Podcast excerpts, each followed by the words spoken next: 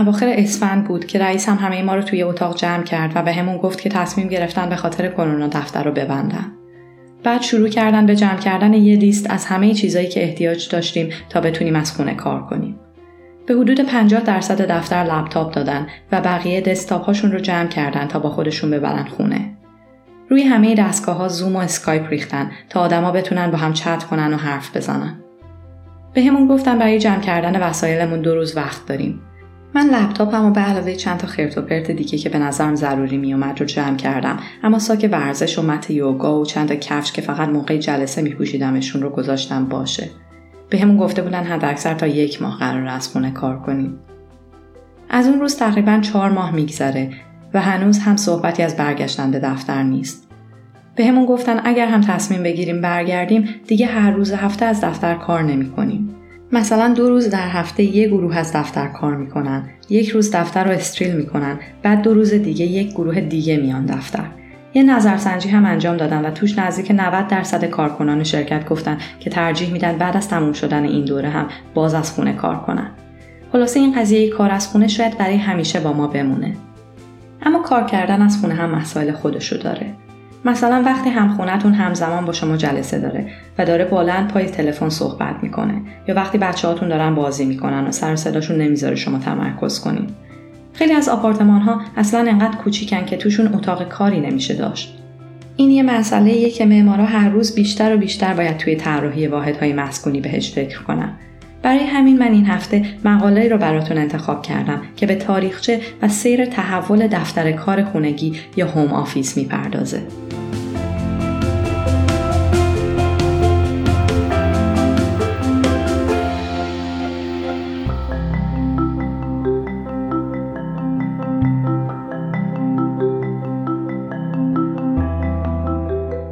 من آیدا وطنی هستم و این قسمت چهارم شهر منه. مقاله‌ای که امروز براتون می‌خونم مقاله چاپ بلومبرگ سیتی لبز از الیزابت یوکو که در 22 خرداد 1399 یا 11 جون 2020 چاپ شده. عنوان این مقاله هست چه اتفاقی افتاد وقتی دفتر کار به خانه آمد؟ پیش از پاندمی اخیر، معمار معاصر دیوید هارت متوجه استقبال روزافزون مردم از پدیده ای شد که برای مدتها بود از مد افتاده بود. اتاق کار در خانه. هارت مدیرعامل شرکت هارت ستاینبرگ است شرکتی که مجموعه های بزرگ آپارتمانی با کاربری های مختلف در سراسر دنیا طراحی می کند. کارفرماهای هارت اخیرا از او می‌خواستند تا کمدها یا دستشویی ها را کوچکتر کند تا بتواند یک فضای کوچک برای جای دادن یک میز کار در واحدهای مسکونی تعبیه کند. با این وجود قبل از همهگیری ویروس کووید تنها 10 تا 15 درصد واحدهای مسکونی با فضایی مختص به کار طراحی می شدند. اما او پیش بینی می کند بعد از این این رقم به 75 درصد افزایش یابد. بعد از کمرنگ شدن کانسپت دفتر کار در خانه پس از سالهای 1990 میلادی این ایده دوباره در طراحی واحدهای مسکونی رونق گرفت. بعد از اینکه دولتها در سراسر دنیا و به خصوص در آمریکای شمالی شرکتها و ادارات را تعطیل کردند رویه و عادات کاری افراد دچار تغییرات بنیادینی شد وقتی میلیون ها نفر مجبور شدند از خانه کار کنند بنا به گزارش وال استریت جورنال افراد بلندپایه در این دوره صدها هزار دلار صرف ساختن فضاهای کاری لوکس در خانه هایشان کرده اند. بقیه ما اما مجبوریم آشپزخانه و میز نهارخوری را با همخانه، همسر و کودکانمان که اکنون از خانه و به صورت آنلاین درس می‌خوانند تقسیم کنیم.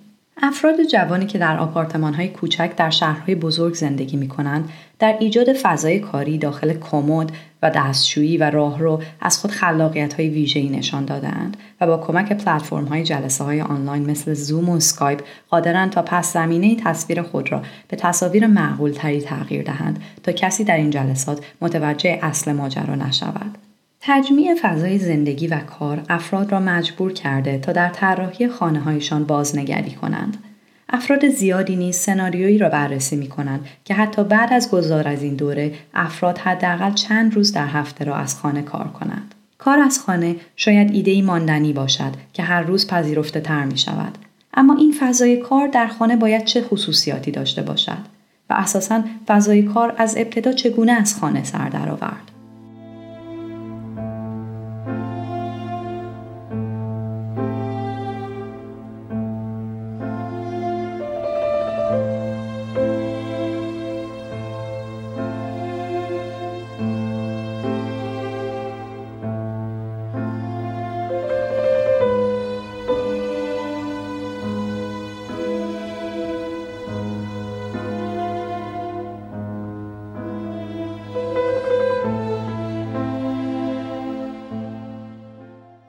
اتاق کار در خانه چنانچه امروز آن را می‌شناسیم در واقع از ایده داشتن اتاقی مختص کتابخانه در دوره ویکتوریان یعنی میانه سده 1800 میلادی نشأت می‌گیرد اتاقی که مردهای طبقه مرفه در آن میز کاری خود را قرار می‌دادند و کتابها، مدارک و لوازم اداری خود را چنان به نمایش میگذاشتند که نشان دهد این افراد تحصیل کرده و دنیا دیدهاند. به گفته الکس اندرسون استاد معماری دانشگاه واشنگتن به خصوص در شهرهای کوچک در قرن 18 و 19 میلادی ملاکین و زمینداران اروپایی و آمریکایی همواره کتابخانه‌ای در خانه داشتند که اتاق کارشان نیز حساب می‌شد. با وجود اینکه داشتن کتابخانه همچنان نمادی از ثروت خانواده به حساب می آمد، این فضا نیز مانند فضاهای دیگر خانه های ویکتوریان مانند اتاق بیلیارد و نورگیر و اتاق طراحی جای خود را به خانه های کوچکتر طبقه متوسط در قرن بیستم باز نکرد. اما ایده داشتن اتاق کار در خانه های مسکونی به سالها قبل از دوره ویکتوریان برمیگردد. آریستوکرات ها اربابان و ملاکین همواره نوعی از اتاق کار در خانه هایشان داشتند. اندرسون می‌گوید خانه های اعیانی معمولا اتاقی جدا در خانه داشتند که به کارهای اداری اختصاص میافت. اتاقی کوچک، خصوصی و گرم که به آن کابینت یا اتاقک می‌گفتند. این اتاق معمولا به مکاتبات و مراسلات مرد خانه اختصاص داشت و گاهی هم مبلمانی اضافه برای دستیار و منشی در آن تعبیه می‌شد. برای سالهای طولانی دفتر کار در حقیقت همان اتاق کار در خانه بوده است. مغازهداران معمولا بالای مغازهشان زندگی می کردند و فضایی در خانه داشتند که به رتخ و فتخ امور اداری مغازه اختصاص داشت. در کارگاه ها نیز معمولا در گوشه ای از فضا میز کاری قرار داده می‌شد تا کارهای اداری آنجا انجام بگیرد. هارت معتقد است که با وجود اینکه خیلی از خانه ها اتاق مجزایی در خانه برای کار کردن داشتند اما ایده اتاق کار از یک میز کار ساده در گوشه ای از کارگاه، مغازه یا کارخانه شروع شده. فضایی که به گردانندگان آن کارگاه اجازه می‌داده تا به دور از مشغله معمول کاری تمرکز خود را بر امور اداری کسب و کارش معطوف کند.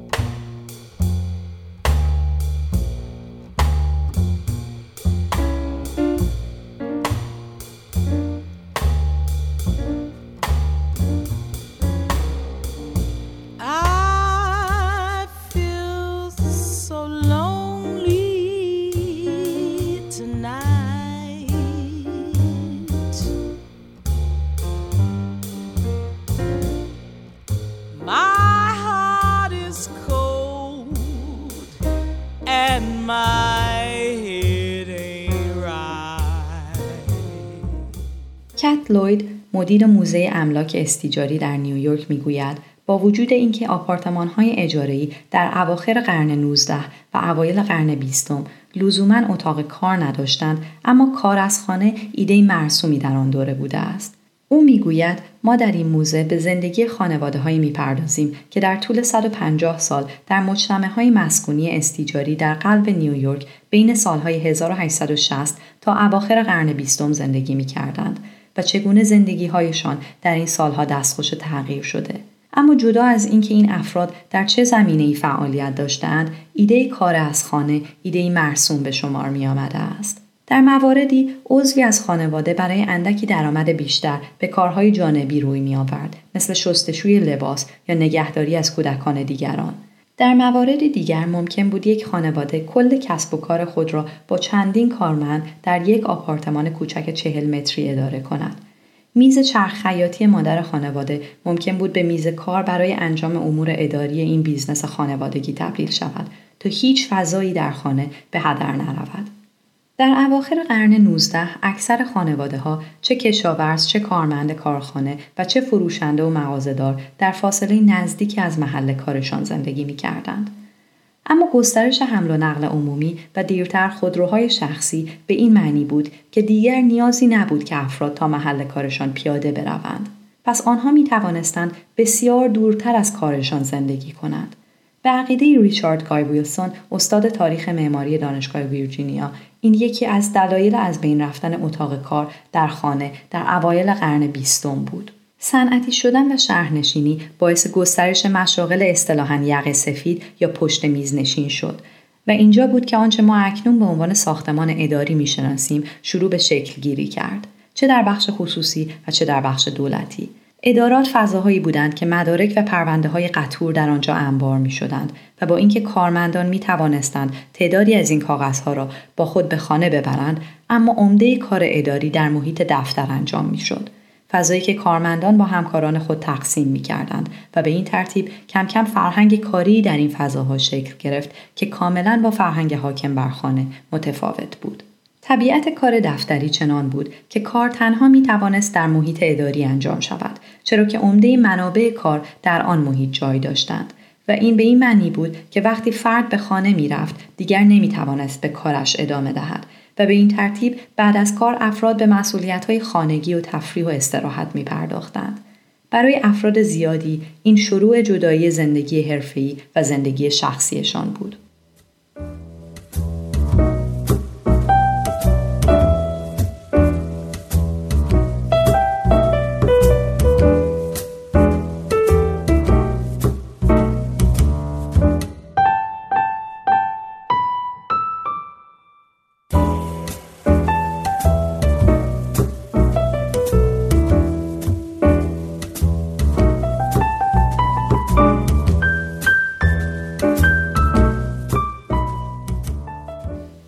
اتاق کار، اتاق مهمان و میز آشپزخانه.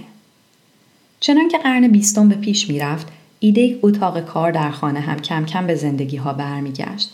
اندرسون می‌گوید برخی از خانه های مدرنیستی دهه چهل میلادی اتاقهایی داشتند که به نقاشی، مجسم سازی، عکاسی و سایر فعالیت های جانبی افراد خانه اختصاص میافت. اما بیشتر خانه هایی که بعد از جنگ جهانی دوم تا دهه 60 میلادی ساخته شدند معمولا کوچکتر از آن بودند که اتاق کار جدایی داشته باشند.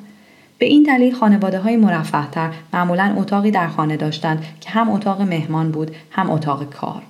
این اتاقها معمولا به سالن پذیرایی باز می شدند و جزو فضای عمومی خانه به حساب می آمدند که مستقیم در دسترس مهمان ها بود بدون اینکه لازم باشد به فضای خصوصی خانه وارد شوند. دیرتر در عواسط قرن بیستم برای کارفرمایان و مراجعین رده بالا معمولا علاوه بر اتاق کار فضایی هم برای سرگرمی کارفرما طراحی می‌شد فضایی که معمولا در آن می نشستند با هم کوکتل می نوشیدند یا شام می خوردند. اندرسون می گوید با این وجود باید توجه کنید که در این دوره داشتن چنین فضاهایی در خانه تنها به قشر کوچکی از جامعه محدود می شد و به هیچ وجه جزو روال عادی زندگی افراد نبود. در این دوره تنها یک خانه از ده خانه اتاق کار داشت و بقیه کسانی که می‌خواستند از خانه کار کنند معمولا میزی در اتاق خواب داشتند تا فضای اضافه در خانه اشغال نکنند. در دوره بعد از جنگ شغل بیشتر زنان خانهداری، نگهداری از فرزندان و اداره امور خانه و اقتصاد خانواده بود. پس زنان در آن دوره نیازی به اتاق کار جدا نداشتند و اینگونه بود که میز کار در آشپزخانه شکل گرفت. ایده این بود که مادر خانواده فضایی برای اداره امور خانواده داشته باشد. همچنان که وظایف مادر بیشتر و بیشتر می‌شد، پلانهای آشپزخانه ها هم باز شدند تا برای افراد امکان نظارت بر بچه ها در حین آشپزی و انجام کارهای اداری خانه را فراهم کنند. میز کار در آشپزخانه و در قلب خانه بود تا مادر بتواند در حین کار به تمام خانه اشراف داشته باشد. اما کم کم با بزرگ شدن بچه ها و خروجشان از خانه مادران می توانستند یکی از اتاق خواب ها را به فضای کاری تبدیل کنند. اما این فقط در شرایطی بود که مادر دیگر نیازی به حضور در مرکز خانه و نظارت بر همه چیز نداشت. نکته جالب دیگر تفاوت جنسیتی فضای کار در خانه در آن دوره تاریخی بود. اتاق کار مردانه معمولا فضایی بود تا مرد شخصیت حرفه‌ای خود را به نمایش بگذارد. اما به جز زنانی که تنها زندگی می کردن و شغل خارج از خانه داشتند شخصیت زنان آن دوره که عموما به عنوان خانهدار تعریف می شدن نیازی به داشتن اتاق کار نداشت. به همین دلیل اتاقهای کار معمولا مردانه ترین اتاق خانه می بود به عنوان مثال اگر تمام دیوارهای خانه رنگ روشنی داشت اتاق کار با رنگ تیره و دکور چوبی طراحی شده بود. همچنان که اوضاع اقتصادی بهتر می‌شد و خانه ها بزرگتر می شدند، ایده داشتن یک فضای مردانه در خانه مشابه کتابخانه دوره ویکتوریان بیشتر و بیشتر مرسوم می شد. در دوره پاندمی اتاق کار هر آنجایی است که شما می خواهید. با وجود اینکه معمولا تصویر ما از اتاق کار اتاقی خاص و مجزاست اما این ایده لزوما درست نیست در دوره ویکتوریان میز کار می توانست در هر جایی از خانه از اتاق خواب گرفته تا گوشه آشپزخانه جای بگیرد. اکنون هم معمولا دفتر کار به مبلمان اداری بیشتر بستگی دارد تا به خود اتاق. همچنان که دورکاری در این دوره گسترش قابل توجهی یافته و ما بیشتر و بیشتر از خانه کار می کنیم، واژه دفتر کار حتی می تواند به یک میز کامپیوتر در گوشه اتاق اطلاق شود. یک میز کار کوچک هر اتاقی را می تواند به دفتر کار تبدیل کند. حتی برای اثبات به اداره مالیات هم شما لازم نیست اتاق جداگانه برای کار داشته باشید بلکه تنها کافی است بخشی از خانه را به صورت خاص و متداوم به کار اختصاص داده باشید. به جز مبلمان، تکنولوژی هم نقش قابل توجهی در امکان کار از خانه در این دوره بازی کرده است. در دهه 70 تا 90 ماشین تحریرها، کامپیوترهای عظیم، دستگاههای فکس و پرینت و اسکنرهای بزرگ فضای زیادی احتیاج داشتند که نیاز به داشتن یک اتاق مجزا را بیشتر می کرد. اما با کوچکتر شدن کامپیوترها و وسایل جانبیشان در 20 سال گذشته تعریف فضای کار کاملا تغییر کرده و دیگر از هر جایی از روی تخت خواب یا روی کاناپه می توان کار کرد و در جلسات کنفرانس های مختلف شرکت کرد. همچنین ایده کار از فضای سوم، فضاهای کاری مثل کافی شاپ ها و کتاب فروشی ها، فضای دلانگیزتری از آپارتمان های کوچک و تاریک برای کار فراهم کردند. چنان که در اپیزود قبل گفتیم، قبل از همهگیری ویروس کووید، کار کردن از کافه نزدیک خانه با اینترنت و برق مجانی و محیطی گرم و دلچسب کافی شاپ ها را تبدیل به دفتر کار ثابت برای افرادی کرده بود که یا مستقل کار می کردند یا امکان دورکاری داشتند. اما همچنان که کافه های زیادی مجبور شدند به خاطر شرایط موجود تعطیل شوند معلوم نیست که این افراد چه زمانی و یا اساسا هرگز می توانند به اصطلاحا دفتر کار خود برگردند یا نه همچنان که کارمندان زیادی این روزها از خانه کار می کنند مشکلات استفاده از تکنولوژی هم بیشتر و بیشتر آشکار می شود خصوصا در ویدیو کال ها و کنفرانس های آنلاین که قسمت بزرگی از روزهای کاری را تشکیل می دهند. بدون یک فضای مجزا و به دور از سر و صدا شرکت در جلسات آنلاین با وجود انواع و اقسام صداهای پس زمینه و رفت و آمدهای اعضای خانه امری بسیار دشوار به نظر می رسد. بنابراین کارشناسان معتقدند کنترل نور، دید و صدا در طراحی دفاتر خانگی آینده نقش مهم خواهند داشت. شرکت های بزرگ زیادی مثل شرکت توییتر در سراسر جهان در این دوره به این نتیجه رسیدند که مذرات داشتن یک فضای کاری بزرگ مرکزی از مزایایش بیشتر است و در نتیجه تصمیم گرفتند بعد از پایان پاندمی هم به دورکاری ادامه دهند. به این ترتیب بیشک در آینده وجود یک یا چند اتاق کار در خانه به یک الزام تبدیل خواهد شد چرا که تمام افراد خانواده همزمان باید بتوانند از خانه کار کنند. اکنون که ثابت شده ما برای انجام کارمان دسترسی آسانی به اطلاعات و منابع مورد نیازمان داریم دیگر نیازی نیست که در یک فضای مرکزی مشترک کار کنیم. شاید در سالهای آینده و روز به روز ایده دفتر کار خانگی در مقابل دفتر کار مرکزی تکامل بیشتری پیدا کند.